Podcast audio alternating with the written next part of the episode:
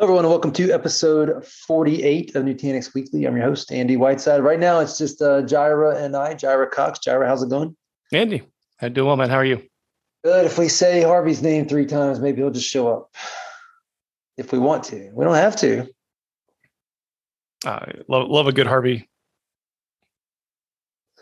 Well, you're not saying it, so you must not. No, I'm just kidding. Usually, I think societally we're conditioned like to say it three times when they appear as like a uh, for like a bad guy. But mm-hmm. Harvey's Harvey's distinctly not that. It doesn't have to be a bad guy.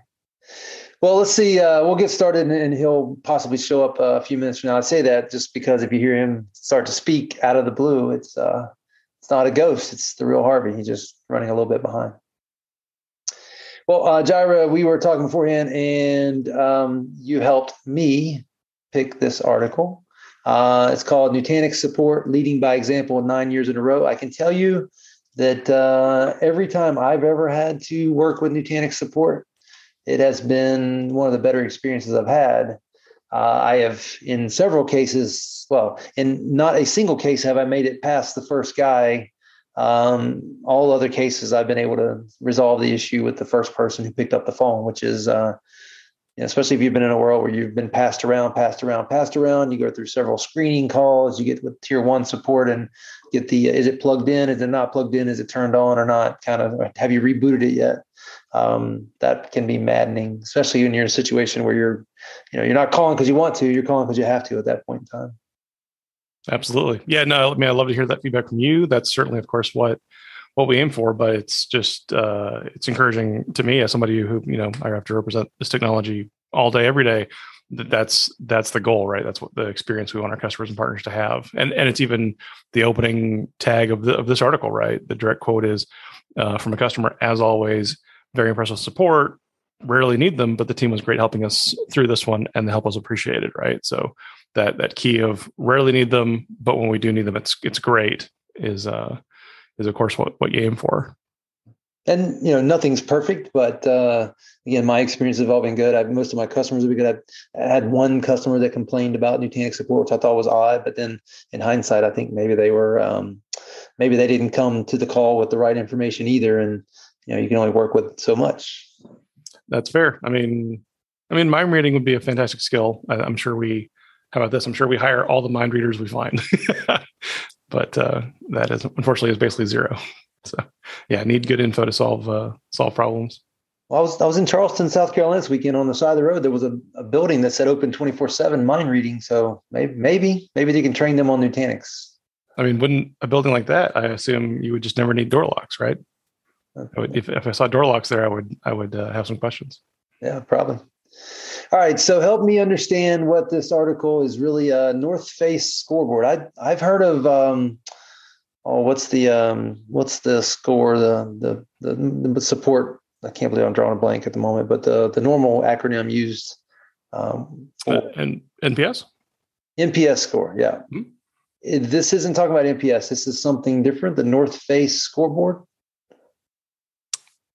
I believe it is. Uh, different. Hold on, at the bottom it actually talks about that. Um, it talks about the the North Face Scoreboard Service Award uh, alongside the 92 NPS rating for 2021. Okay, so, so they're both uh, corresponding, maybe not connected, but they're uh, both measurements of how you demonstrate phenomenal delivery of service. Is what it says here. Yeah. Um, this one, so uh, we, we can use the acronym, right? The NFSB uh, that the article does, because that's that's a mouthful. Um, talks about using a, uh, scale, right? In their case, uh, out of five, so four point nine out of five on their um, index rating. So that's that's clearly, obviously, a very strong result. And is that coming from? Um, you know what? I, I should pause here and just point out. I mean, this is extremely important. If I'm going to talk to a customer about moving their workloads to a Nutanix platform, whether it's VDI databases or the whole, you know, the whole data center, knowing that you've got somebody behind you to provide support when, not not if, but when it's needed, uh, is a huge part of the comfort factor in making those statements that that's what a customer should do.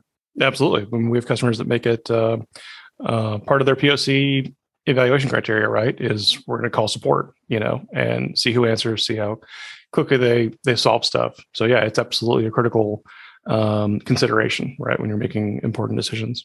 I'm a little embarrassed to say that in a POC or pilot scenario, I've never actually laid that out as a criteria, but uh, it certainly should be one of the probably most pressing ones because in that moment of urgency, you're gonna you're gonna need that more than anything else.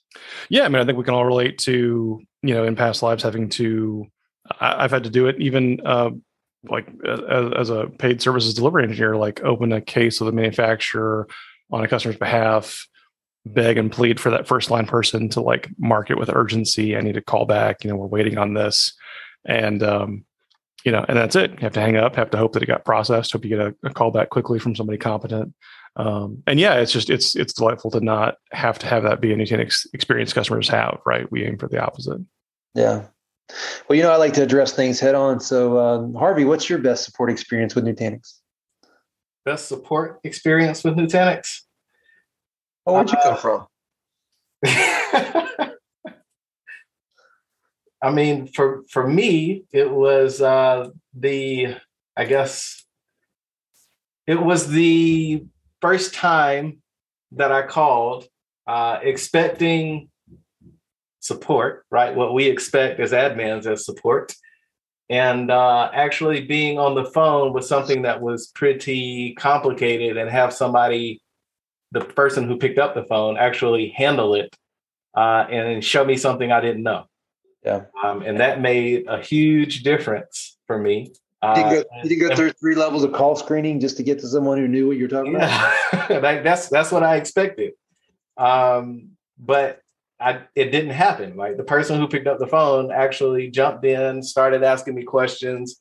You know, I'm just waiting on them to transfer it, and they didn't transfer it. Um, and the guy actually, you know, brought up, uh, we did a, a screen share. Uh, he brought up the CLI for one of the uh, controller VMs and he started typing stuff in. And again, started out with like stuff I already knew, but eventually, you know, maybe five or so minutes in, uh, he starts typing things and things start, you know, going on the screen. I'm like, hold on, wait, wait, wait, wait, wait, slow down. What are you typing? What are you doing? Yeah. So to to get from zero to that within the same call, you know, in under 10 minutes, to me was just like, okay, I've heard things about Nutanix support before, but this is actually serious here. Yeah. That's awesome. Yeah. Podcasting pro, Harvey Green, ladies and gentlemen. Just jumping in the deep end, doesn't miss a stroke.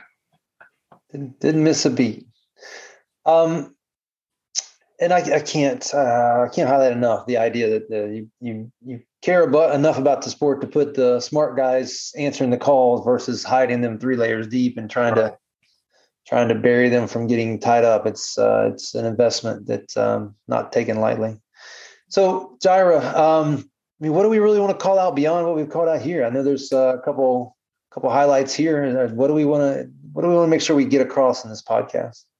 The the one that actually makes the most impact to me is the um, it's both of course the headline right winning this award not just once but our ninth time uh, receiving it right so clearly like a recognition of a culture of uh, quality support that we've built but one of these awards that you can only win if you've won this seven times in a row right which is like amazing right so you so you can only um, if you won if you won the one award nine times then you get this other award that is like a, a seven time consecutive uh, like capper award, right? That they call out the summit classification, um, which is uh, is pretty cool, right? It demonstrates the real consistency there uh, to be not just uh, better than something else or or a less painful experience than X Y Z, but really that desire to be best of the best, like best support experience you've ever had.